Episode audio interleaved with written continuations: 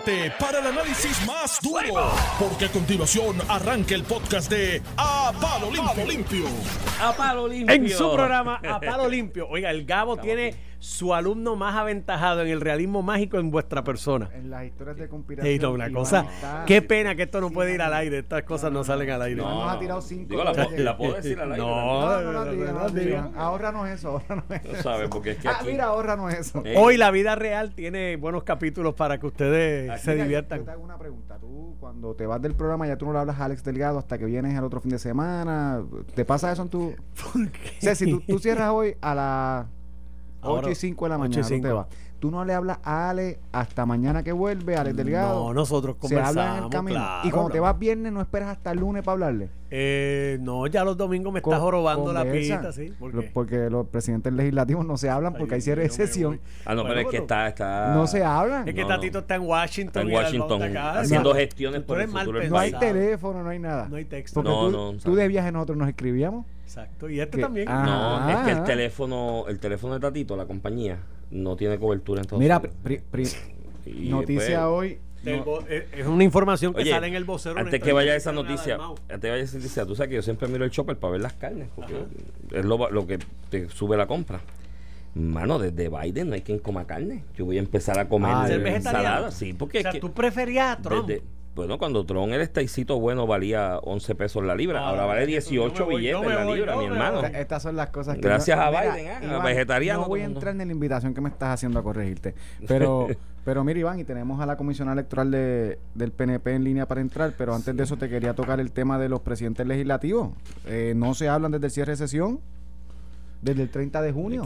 ¿Para qué? Presidente del partido, presidente de la conferencia legislativa, no habla con el presidente del otro cuerpo legislativo de su partido. No hay necesidad en este momento. ¿Tú crees que no hay necesidad? ¿Para qué? Hay, hay un evidente roce ahí, hay una pelea interna ahí heavy. Pero O sea, ahora te dilo- dar cuenta. No, no, pero, pero el hecho de que, de que tengan que salir públicamente a que no se hable del 30 de junio, porque disputa hubo con muchos gobernadores y un presidente como Tomás Rivera Chat, pero la comunicación siempre estaba. Este, y en ese sentido creo que, creo que, que pues, no, no augura bien el próximo eh, apertura de sesión ahora en agosto si los presidentes legislativos ni tan siquiera se han hablado. Bueno, Comienza el porque 16 de agosto. La agenda, las agendas están claramente trazadas. claramente trazado. Tatito tiene su. No, no, la, la agenda personal, política. Ajá, Tatito, yo creo que. Tú no has visto las fotos en Washington con todo el mundo. Sí, sí, va- con, él- en él la oficina de. Prafa, hasta con Carlos Mellado salió ahí algo de la salud. El hombre está En una agenda en su- Washington. En Sí, Washington y se está. Pero eso no implica que, te- como líder. que abras lazos con el presidente de tu partido. Bueno, lo que pasa es que en esa. Lo que pasa es, una elección unido. Lo que pasa es que en esa agenda todo aparenta indicar que el presidente del Senado y presidente del partido aparentemente es como que una piedrita en el camino Para esa ruta. Lo claro, y lo está viendo así. Oye, pero es que los actos, o sea, ¿tú no has visto de la forma en que se las últimas dos juntas de gobierno del PPD que se han reunido, qué es lo que ha salido en la prensa develado al otro día? Bueno, las últimas tres, la pelea entre el presidente del partido Dalmau y las cosas que le ha planteado Tatito allí, en las diferencias que ha habido en el manejo de los asuntos públicos y por ende del partido también y del caucus, ¿no? O de, o de lo de la, de la del grupo legislativo del PPD. Y yo creo que ya Tatito está claro Mira, de que el presidente entre- de, de su partido y presidente del Senado puede ser un obstáculo Y en su esta- ruta y dice, mira, lo voy a y esta sobrepasar. entrevista que da en este caso el, el presidente del Senado, que es el que le da la entrevista nuevo a Vocero, eh, resalta además sobre el cierre del 30 de junio. Tatito había repudiado que el Senado se había ido temprano el 30 de junio y rehusó Ah, atender sí. los problemas importantes de Puerto Rico. Ese era el discurso de Tatito. Sí, Eh, un poco en la reunión pasada, José Luis Dalmau decía que él no se iba a quedar callado eh, nunca más, que él iba a empezar a hablar y poner la... Bueno, la- empezó a tirar lo que han hablado Ahí es lo que hoy, este Eh, reportaje sale hoy después de esa amenaza que él dijo, para decir, no, yo me fui el 30 de junio porque él no quería atender los problemas, lo- los proyectos que yo le, le referí. Y de paso, no nos hablamos desde que se acabó la sesión. Y en algún momento Tatito le dirá y le contestará y le dirá, mira, este, esto fue lo que pasó. Bueno, y se formará el revolú. Ahora, en, en el neto, hasta el día de hoy, en el neto, en el neto, los populares de base ven más a Tatito como líder que como a, a Cadalmau. Esa es la realidad. Porque es el que está sacando pecho, para bien o para mal. O sea, yo no estoy pasando juicio valorativo sobre las posturas. ¿no? Y sobre las posiciones que ha asumido. Pero para el popular de corazón de rollo, ese es el que está sacando pecho, que no se está dejando pasar el rol del PNP y de Perluis y de gobernación. Vélate a Omar Marrero. Omar Marrero está colgado hace rato. O sea, ese, tú sabes el dibujito que hacían de que tú decías una pregunta y si contestabas mal te hacían una la horca y la, pues Omar Marrero está colgado hace rato y lo va a colgar Tatito no Porque si Perluisi no, llama a Tatito, que es el líder, para hablar con él de una terna de posible secretario de Estado, pues se lo va a colgar. Y va a ser el líder. Y para los populares decir, ese es el bravo. Pues, hermano, si, si, es así, que no tenga secretario de Estado en, propiedad confirmado. Porque si voy a depender a que hablemos de una terna, que Tatito la Cámara, es que ese no es el pues trabajo de la Cámara y el Senado. El trabajo de la Cámara es mirar al nominado Consejo y consentimiento. Y mirar si cumple con los requisitos. Y el Consejo y consentimiento no conlleva diálogo a la hora de. No, no, tú sabes que no, el poder de nombramiento es del gobernador. Eso de que dame ternas para yo coger uno de allí y nombrarlo, hombre, no. Que sea gobernador o sea, o sea, que es consejo. Pues bueno, pues. tiene que si tú lo pones de esa manera, Tatito te puede decir, ah, bueno, pues mi consejo es que ese no.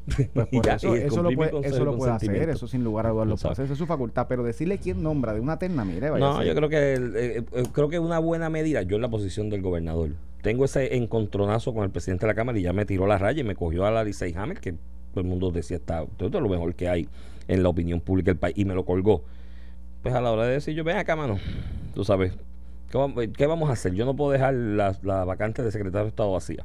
Vamos a hablar y hablan, pero pues. Bueno, mira, Iván, vamos a poner ahí al aire a la licenciada Vanessa Santo Domingo, comisionada electoral del Partido Nuevo Progresista. buenos días, comisionada. Buenos días, ¿cómo está Ramón? Buenos días, Iván. Saludos, buenos días, encantado de saludarle. Eh, eh, Vanessa, te, te, llamamos un poquito para hablar un poquito de la determinación del Tribunal Supremo durante el día de ayer, pues que confirma la sentencia del Tribunal Apelativo en relación al recurso de apelación que presentó el PNP para defender eh, lo que fue la elección de Ricardo Rosselló. Dame una impresión de cómo lo ves, qué piensas, qué es el futuro de eso. Pues mira, nosotros no nos tomamos por sorpresa la determinación del Tribunal Supremo, porque cuando uno evalúa los casos que se han resuelto desde septiembre hasta presente, pues resulta claro que pues no había otra manera de resolverlo. Eh, y ahora, pues nuestro delegado congresional pues irá a hacer los trabajos que le corresponde por disposición de ley. Y, la exhortación a los, a los comisionados electorales, vi que hubo expresiones del comisionado electoral del Partido Popular que va a acatar la determinación y va a dejar la certificación de Ricardo Rosello como los tribunales lo resolvieron. Eh, no, no recuerdo haber visto una, una expresión similar de, de Proyecto Dignidad, el comisionado electoral eh, Nelson Rosario, que es la otra parte que recurrió al foro supremo en Puerto Rico. Bueno, el comisionado de Unidad estaba diciendo que todavía le quedan otros recursos que es acudir en, en, reconsideración al Tribunal Supremo. Nosotros le exhortamos que no despilfarre fondos públicos. Eh, obviamente que hay una decisión de una mayoría del Tribunal Supremo en que no va a considerar este asunto más. Así que hay que llamar al buen juicio y no y, no agotar los recursos eh, innecesariamente. Muy bien. Mira, y en la Comisión Estatal de Elecciones, ¿cuáles son los planes a, futuro cercano, ¿qué tenemos en calendario por ahí para poner a correr el, espectro ¿verdad? legal, más allá de que también eh, hay unas vacantes que se vencen ahora tanto de presidente como de presidente alterno de la Comisión Estatal de Elecciones. ¿Cómo es el proceso de evaluación para buscar un nuevo presidente en la comisión? Pues ya nosotros iniciamos el proceso, estamos para que Fortaleza nos dé su visto bueno con unos jueces que nosotros hemos recomendado luego de un proceso de entrevista para entonces someterle los resúmenes al pleno de la comisión y comenzamos el proceso de las entrevistas entre todos los comisionados para eventualmente escoger eh, un presidente y una presidenta alterna, ya que los nombramientos de los que están se vencieron el 30 de junio, pero se quedan en el puesto hasta tanto tengamos el sustituto. Eh, nosotros llamamos obviamente la prudencia del resto de los comisionados a que esté en el pleno de la comisión que se escoja quién va a ser el próximo presidente y el alterno, de modo que no tengamos que agotar todos los recursos que dispone el Código Electoral, que es ir eh, a la legislatura y eventualmente al Tribunal Supremo. O sea que, la idea es presentarle varias opciones a los comisionados a los comisionados electorales a ver si se ponen eh, en consenso, porque tiene que ser unánime. Eh, correcto, tiene que ser de forma unánime. ¿Le van a someter más de un candidato para cada puesto? Es mi pregunta. Sí, eh, sí, vamos a someter más, eh, vamos a someter un número de jueces para que sea evaluado eh, y entonces de ahí se escogerá. Muy bien. Iván, ¿tienes algo más ahí? No, yo creo que, que la, en cuanto a la decisión de lo de Ricardo Rosselló, eh, lo más importante es si el comisionado de Proyecto Dignidad ha conversado con usted después de la, de la determinación, ha, ha expresado cuál es su posición, eh, si ya finalmente aceptó el resultado de la elección y demás. No sé si ha Si tenido salió debajo de la cama, tú él. estás diciendo. No, no, sí conversó con la comisión del PNP, porque Ok, ellos eso- eso son es más o menos un cuerpo colegiado. No ha tenido comunicación de parte del comisionado de Proyecto de Dignidad, que fue el que inició este proceso de impugnación. Licenciada. Hello. Perdón, es que tuve problemas con la señal. Eh, no hemos tenido ninguna comunicación del, del, del comisionado de pero sí anoche tuvimos la oportunidad de ver el, el programa de Jugando a Pelota Dura, en el cual estuvo participando nuestro comisionado Arsenio Edwin Mundo, y vimos la disposición de, de Nelson Rosario de continuar agotando los recursos del Tribunal Supremo siendo temerario y obviamente eh, Edwin Mundo le hizo la advertencia, mira, nosotros podríamos solicitar honorarios por temeridad, Ujú. eh, nosotros tenemos que ser prudentes en el uso de los fondos públicos.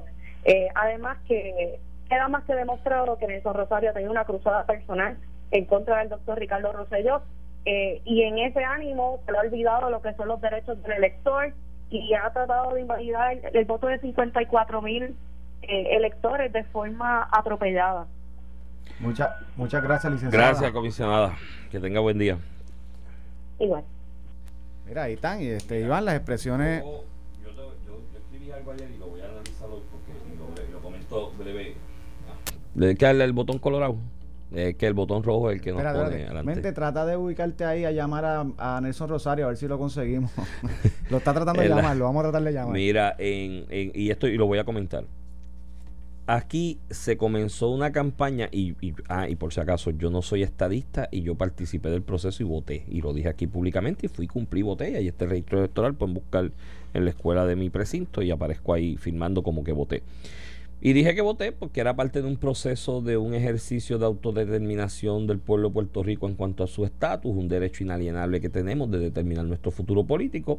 La estadidad ganó en noviembre y los que promueven la estadidad desde los organismos constitucionales de gobierno establecieron esta consulta como parte o continuación de ese proceso de autodeterminación y yo pues fui y elegí eh, candidatos conforme a lo que fue la mayoría de la voluntad del pueblo en noviembre, que no debe quedar duda que es la mayoría, porque fue una elección general de los que participaron en el sufragio. La campaña en contra de, lo, de ese ejercicio de mayo, y alguna gente quizás pues me dijeron 20 mil cosas o escribieron 20 mil cosas en las redes de por qué yo iba a participar en eso si no era estadista, era que eso era un chichichija de los PNP y de los estadistas que nada representaba la voluntad del pueblo, que era un mal gasto de dinero ilegítimo, ilegítimo porque decían que ese resultado de noviembre no refleja la mayoría de la voluntad del pueblo y en ese planteamiento de que era ilegítimo eh, la elección, pues que no iban a participar y decían, pues yo no voy a participar porque eso es una elección ilegítima y una votadera de chavo. Entonces, si la elección era ilegítima, la forma en que los que fueron a votar eligieron en la composición que eligieron sus delegados, ¿no? Cuatro en el House y dos en el Senado de manera simbólica.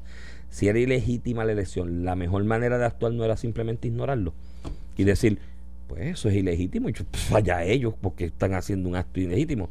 Pero no tan solo fuiste al tribunal de primera instancia, erogaste fondos públicos porque los comisionados electorales tienen asesores legales, muchos de ellos pagos con Y- fondos y Nelson Rosario, con fondos que fue públicos. la parte y el abogado, se paga con fondos públicos. Nelson Rosario sus chavos se los pagamos se los tú y yo, paga la todos Comisión Estatal de Elecciones. Y lo usa para qué? Para estas cosas. Van, eh, pasa lo que pasa en, en el Tribunal de Primera Instancia, la parte, en este caso comparte como interés, que la trajo el propio Nelson Rosario, porque fue quien la emplazó a la comisionada del PNP. Van al apelativo, que tú los representaste. El apelativo emite una determinación y no conforme con eso va al más alto foro judicial del país a buscar que ese más alto foro judicial del país de alguna manera revocara la determinación del Tribunal de Apelaciones. Y ahora dice que va a pedir reconsideración dentro del término. Para hacer un ejercicio ilegítimo le está dando una legitimidad hasta el más alto foro judicial del país llegó el gallo. Mira, Él, él y otro, y él y otros, porque ¿sabes? se engancharon ahí y mi crítica, y Toñito sabe que yo lo aprecio y lo respeto mucho profesionalmente y como comisionado electoral y como conocedor de los procesos electorales, pero Toñito también fue. pero Entonces, si es una cuestión ilegítima y mi reclamo y mi planteamiento es que es ilegítimo, ¿cómo rayos me voy a montar a ir al Supremo a impugnarlo? Pues si es ilegítimo, es una charada, déjala ya. Ya lo legitimaron. Mira, porque y- ahora tienes un candidato ratificado de alguna manera eh, cuando el, antes- el- el- el- el Supremo decide no expedir, ratificado hasta Y para el más alto foro judicial. y antes de entrar a los méritos, ¿verdad? Lo que decidió el Tribunal Supremo, eh, para explicar a la persona la parte procesal. Sí, porque es procesal. Es procesal. Pero antes de eso, Iván, mira qué interesante. El Partido Popular fue al Supremo a pedir que, que revocara el Tribunal Apelativo bajo la bajo siendo comisionado electoral Toñito Cruz como comisionado electoral. Tú sabes que el presidente del Partido Popular, José Luis Dalmau, eh, modificó las posiciones. Toñito no es comisionado electoral. Ayer entra como comisionado electoral Ramón Torres y de alterno entra Jole Colbert Ajá. la primera función que hacen. Mira, nosotros no vamos a bregar más con eso, vamos a acatar la decisión del Tribunal Supremo ni reconsideración. O sea, que de momento entran nuevos comisionados electorales y es un cambio radical a lo que había sido la postura del Partido Popular de, de ¿verdad? invalidar o, o retar la elección eh, de Ricardo Rosselló como delegado. Y lo primero que hacen los comisionados electorales nuevos es, mira, yo lo voy a dejar ahí, voy a respetar la voluntad del tribunal y se acabó esto. Así que desde esa forma hay que ver cómo hay una visión distinta entre lo que fue Toñito como comisionado electoral y lo que son los nuevos comisionados Lo que pasa es electorales. que yo no veo la, la función de Toñito, o sea, la posición que Toñito asumiera como que fuera distante del presidente del partido, que, re- que es el que rese- representa la institución. Porque hasta donde yo tengo entendido, primero de que son amigos de años, hasta donde yo tengo entendido, Toñito era, fue hasta asesor de él en algún momento, o es ahora. en- Hoy no es comisionado electoral de él. y siendo presidente del Senado. Hoy no es comisionado eso, electoral. pero y yo- él no, él no está siendo comisionado electoral porque José Luis lo, lo y no vi un, pero no, vi un punto él, distante. Charlie. No vi un punto distante en eso y no vi a José Luis Dalmau tampoco como presidente desautorizar la acción judicial. No, no lo hizo. ¿Entiendes?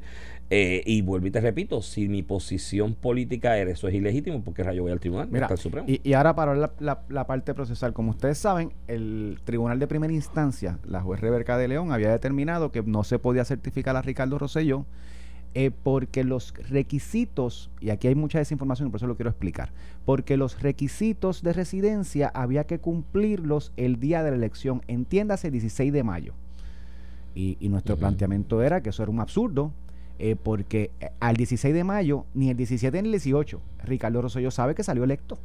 Es distinto un candidato por nominación directa. Claro. Pues él se entera con la certificación. Acuérdate que estos son votos a mano. Esto se cuenta después del evento electoral en el escrutinio general.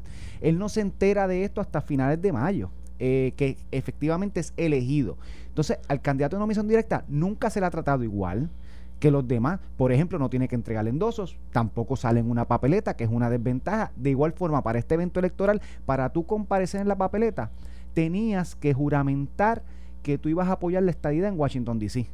Ricardo Rosselló no hizo eso porque no era candidato, lo tenía que hacer una vez juramentar el cargo como lo hizo. O sea que uno tiene que mirar, no se trata que Ricardo Rosselló no tiene que cumplir con los requisitos, es cuando un candidato por nominación directa tiene que cumplir con los requisitos. El Tribunal Apelativo, a mi juicio, muy correctamente, concluyó que es al momento que ejerce el cargo en, en- en relación a los candidatos por nominación directa. Mira, y las personas que están tratando de pintar que esto es una ventaja para los candidatos a nominación dire- directa porque no, No. tienen que cumplir, que puede ser Mickey Mouse. Ajá. Eso es falso. No. Lean la sentencia del apelativo porque Mickey Mouse ni el 16 de mayo, ni el 1 de junio, cuando ni el 1 de julio, cuando juramentara el cargo, iba a cumplir con los requisitos porque Mickey Mouse no vive en Puerto Rico y no es una persona electorable en Puerto Rico y no lo puede ser porque no es una persona. Así que eso es, eh, eh, es errado ese análisis porque a Ricardo Rosselló se le está exigiendo que cumpla. De hecho, los cumplió y, los- y la Comisión Estatal de Elecciones así lo certificó al evaluar todos sus documentos que Mira. presentó. La misma juez de instancia, Iván, determina que Ricardo Rosselló tiene residencia en Washington DC a partir del 1 de junio, pero como tenía que ser el 16 de mayo, ella no lo, ella no lo valida, cosa que el apelativo eh, discrepó y dice, no, pero es que el momento que él ejerce el cargo es que tiene que tener la residencia porque es distinto, como pasa con un montón de requisitos en relación al candidato por nominación directa. Y si fuera tan fácil ser candidato a nominación directa y que ahora pues, eh, no tiene que cumplirlo, se trata privilegiadamente a otro. Me imagino que todos estos que están criticando correrán por nominación directa en las elecciones del 2024. No va a ser porque el candidato por nominación directa nunca ha sido elegido en Puerto Rico, salvo esta excepción, porque es difícil tú lograr que una mayoría de la gente vote con tu nombre. Y por- apellido ahí. Por eso, pues, no vengan que tiene si- privilegio. Ricardo Rosselló no. hizo algo que nadie había hecho en la historia de Puerto Rico.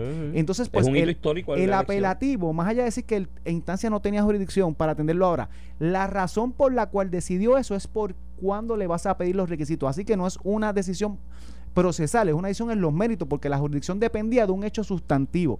¿Cuándo le voy a pedir la residencia? El apelativo dice una vez eh, juramenta el cargo. El Supremo, que aunque da no al lugar, cuando uno va al Tribunal Supremo de las mayorías de los recursos, es un evento discrecional. El Supremo simplemente puede decir, no, no, lo voy a ver. El recurso es excepcional, en este caso, no lo voy a ver que se quede lo que dijo apelativo. En este caso va más allá y hace algo que no suele hacer cuando da los no a lugares. Dice, no al lugar porque la sentencia del apelativo es sustancialmente correcta. O sea, no solamente es que no lo voy a ver, que ellos pudieron verlo aunque estén en discrepancia con la sentencia del apelativo, es que la mayoría del Tribunal Supremo, del panel constituido por cinco jueces, entendía que esa decisión era correcta. Así que es una decisión en los méritos, porque el Tribunal Supremo, el no al lugar lo fundamenta en la corrección de la sentencia del apelativo.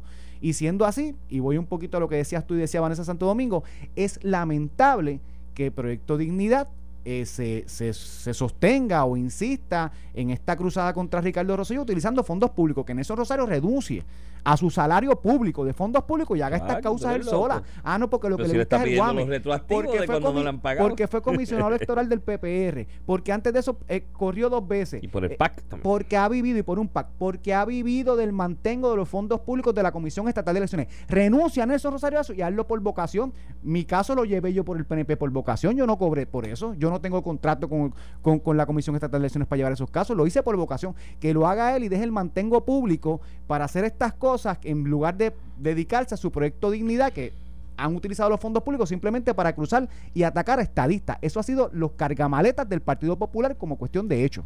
Yo en el minuto que nos queda te voy a tocar dos puntos rapidito porque estamos apretados de tiempo, pero estos son mis 10 centavos el que diga en un análisis político o argumente públicamente o en un tribunal que avalar la elección de Ricardo Rosselló con los requisitos al momento de ejercer el cargo es lo mismo de que si de votar por Mickey Mouse o que si mañana, porque es el ejemplo que dan, si mañana el pueblo se levanta y vota por Mickey Mouse, hay que poner a Mickey Mouse de gobernador, esa persona le falta al respeto a la inteligencia y capacidad de este pueblo.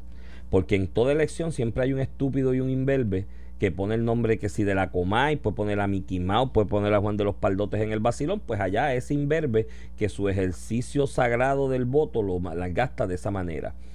Pero decir que mañana se puede levantar el pueblo y votar por Mickey Mouse para gobernador y Mickey Mouse gobernador es faltarle respeto a la inteligencia de este pueblo porque está diciendo que cabe la posibilidad de que la mayoría del pueblo sea tan estúpida de votar por Mickey Mouse, ¿no?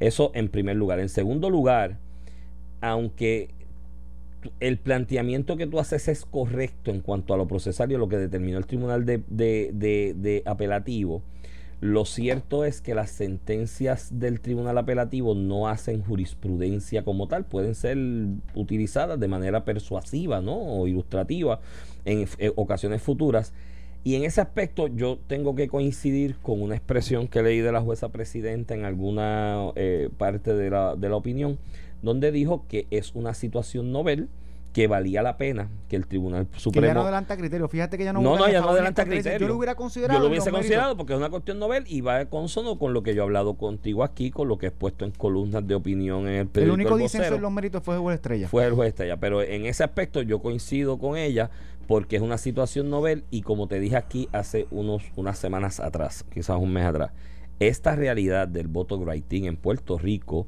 se va a convertir en algo más normal de lo que hemos visto hasta ahora. Y hubiese sido muy buena oportunidad para que el Tribunal Supremo estableciera un dictum y nos diera guías de cómo manejarlo en el futuro.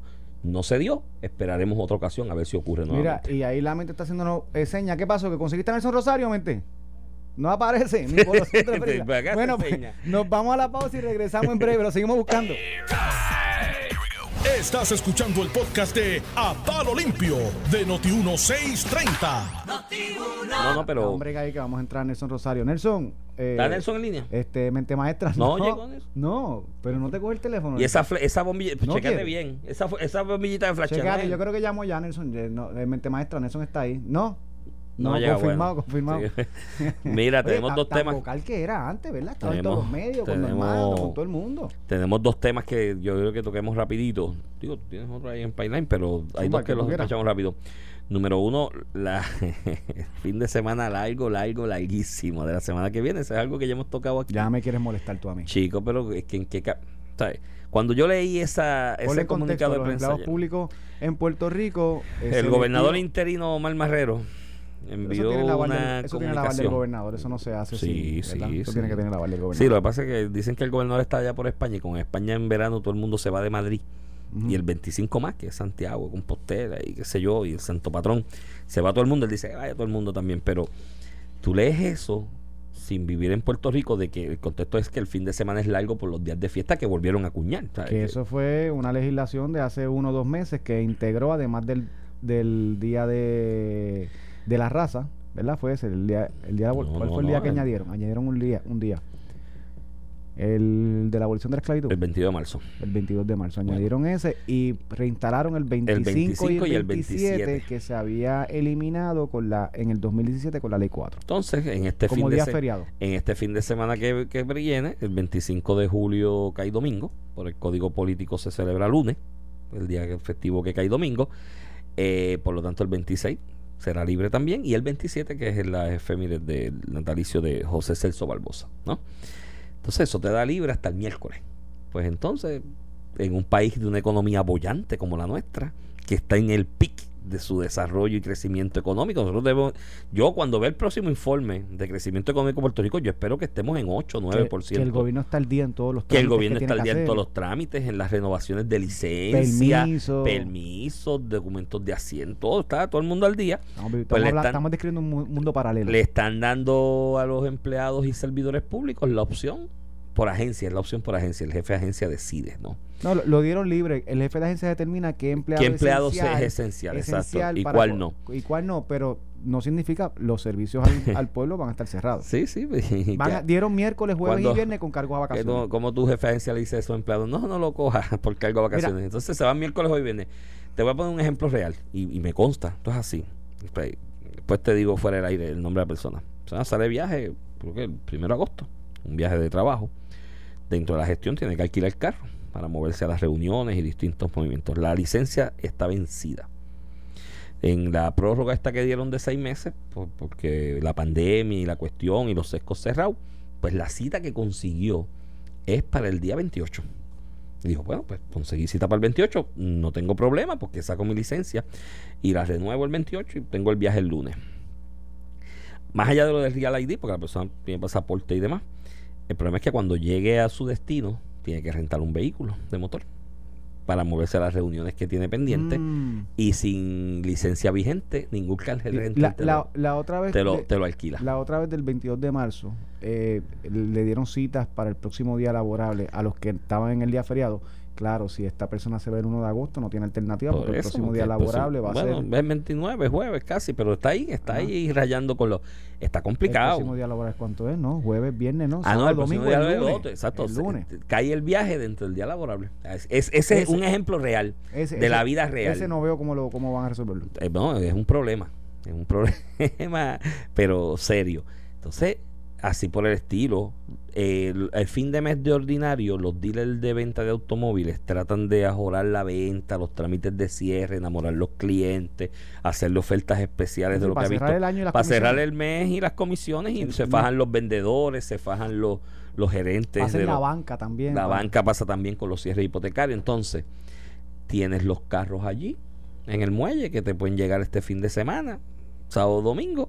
Quieres cerrar el mes vendiéndoselo a alguien, pero la persona no te lo va a pagar y te va a firmar el cierre si no sale con su llave y su carrito. Mira, montado cuando tú firmas porque de hecho si te firma y no le pones el carro en la mano la posibilidad de que se te arrepienta es enorme porque después tú ves la libreta y la cuenta y dices anda mano donde yo me metí pero estamos cuando te vas montadito en el carrito nuevo. Entonces si no hay trámite para sacar de hacienda y los pagos esos de arbitrios y las cuestiones cómo sí, se mira, hace Iván, eh, está complicado, mano. Y- Yo sé, yo vuelvo y te repito, yo no quiero ser ave de mal agüero, pero no estamos en una economía para eso, Ramón. Te lo voy a analizar de dos perspectivas. Primero, la perspectiva del empleado. Eh, Para el empleado, que a nivel de gobierno tiene menos vacaciones de lo que solía tener por la reforma eh, eh, laboral que se hizo, este, él quiere planear unas vacaciones de una semana, por darte un ejemplo, dos semanas. Pues tú lo planeas con anticipación para saber qué vas a hacer esa semana. Al empleado, estas cosas no necesariamente le ayudan, porque le estás dando, le estás quitando tres días de vacaciones, miércoles, jueves y viernes Sin una planificación sin previa. una planificación, él no puede coger un parador, él no puede irse de viaje, por- porque porque no porque se lo acabas de decir hoy, aunque se lo hicieron con bastante del usual, más, Más de lo usual. más del usual, eh, pero no, está muy no te está muy apretado para tú planear tus vacaciones, este, eh, coordinadas con tu familia, con otras personas extendidas. Así que desde el punto de vista del empleado le quitaste tres días de vacaciones. Ahora, desde el punto de vista de gobierno, eh, luego de haber estado un, un año prácticamente con operaciones del gobierno remotas, prácticamente nulas, pues, pues el gobierno está atrasado, que de ordinario el gobierno está atrasado por falta de personal y mecanización, digitalización de los sistemas. El mensaje que tú envías luego de lo que pasó de una semana completa, el gobierno en shutdown, el gobierno central en shutdown, eh, eh, para mí es devastador y yo lo he dicho así siempre. Eh, lo dije cuando lo del 22 y que declararon el 25 y el 27. Pero encima de eso, en esa semana, el 25 y 27, le metes tres días al gobierno cerrado por, por cuestión de vacación. Creo que como política pública, eh, eh, el gobierno votó la bola y se le, se le cayó la bola. Po- porque no es el mensaje que tú quieres dar. El gobierno de Puerto Rico no es no ha sido nunca el gobierno más eficiente si lo compara con otras jurisdicciones, no solamente de los estados, algunos eh, países y jurisdicciones de América Latina y Europa son muchísimo más eficientes que nosotros. A nivel de gobierno, la estructura de gobierno, a pesar de lo que gastamos en la estructura de gobierno, pero encima de eso, mandas el mensaje de que aquí, olvídate, la semana que viene el gobierno váyase para su casa, free for all, aquí no hay que trabajar luego de todo lo que pasó con la pandemia. Creo que el mensaje es horrible eh, y, y en parte hasta socava el mensaje que el gobernador consistentemente ha dado desde que comenzó. Mira, aquí vamos a empezar a abrir la economía, el gobierno es presencial, las escuelas es presencial, el sector privado se le quitan Sí. restricciones. El mensaje, eh, ¿cómo decirlo?, en, en pro de la economía que el gobernador consistentemente ha, ha firmado y ejecutado con sus órdenes ejecutivas y directrices. eh, pues en cierta, en cierta manera se aminala, se, se afecta con determinaciones como esta de mandar a todo el mundo para las casas una semana, porque no solamente afecta al sector de gobierno, sino que eso tiene un impacto, como tú señalas, en el sector privado, que depende del gobierno para continuar trabajando. Mañana yo tengo que pensar si abro mi, la semana que mañana, tengo que pensar si la semana que viene abro mi firma legal. Pues yo sé que algunas cosas mi firma legal no va a poder hacer porque el gobierno va a estar cerrado. cerrado. Entonces, pues, eh, afectas a todo el mundo. la cafetería, la cafetería, hasta, completo, hasta la guaguita que vende almuerzo en la Mira. esquina, que es un padre de familia que se gana la vida, que depende del movimiento que alrededor un de año una agencia. sufriendo porque, porque ha estado cerrado. la pandemia está cerrado y está Sí. día a día tratando de tratando de recuperarse. recuperar. Ese tiene una semana liquidado. shutdown. Liquidado porque El que venda aguacates aquí en la esquina, que yo le compro aguacates, Sí. tendrá menos flujo eh, por la mañana y por la tarde en relación a eso, a, a ese servicio que Por puede vender. eso, o sea, y no es el mensaje correcto. O sea, no, no podemos seguir trasteando aquí con la economía. Entonces, lo otro es lo mismo ayer con lo del salario mínimo que analizamos. No, ¿cómo es? Aumentamos mínimo en empresa privada, pero al del gobierno no, porque hay que congraciarse con los alcaldes. Hay que. Mi hermano, todo es un doble discurso. Un discurso para el empleado privado y un discurso Mira, para el empleado público. lo y no bueno- puede seguir Lo siendo bueno así. es que el cierre que decretaron el gobierno central afectó ya Noti 1. Alex nos va a dar libre. ah, sí, eh, la tenemos libre la que semana viene. que viene. Alex, ¿Verdad, ¿tú Alex? pasaste el memo? Alex, tenemos libre la semana que viene. está- El nuevo comisionado electoral del Partido Popular Democrático, Ramón Torres Cruz, indicó a declaraciones escritas que aunque diferimos con respeto, el Partido Popular Democrático acatará la decisión mayoritaria del Tribunal Supremo ¿Y en relación al caso del doctor Ricardo Carmelo. Río. Eso Eh, tiene que ver también. Tiene Eso que tiene que ver también. Carmelo, pero- y terminamos con el Pero ven acá, si no, acataba, si no acataba la determinación del Tribunal Supremo de Puerto Rico, ¿qué iban a hacer? ¿Ir al federal? ¿A la Eh, Corte Suprema? Porque eh, ¿qué iba- no tiene jurisdicción la eh, Corte Suprema. eh, El ELA no tiene Corte Suprema. Iba, iba, iba, tenemos, Mira. la vamos a acatar. No, ¿qué vas a hacer? ¿A dónde vas a ir? ¿Al celestial? A la verdad que la demagogia. Sal de ese cuerpo, Nelson. Sal. Mira, dejamos Alex dejamos Delgado a ahí. Alex. Esto fue el podcast de A, A- Palo Limpio de Noti1630. Dale play a tu podcast favorito a través de Apple Podcasts, Spotify, Google Podcasts, Stitcher y notiuno.com.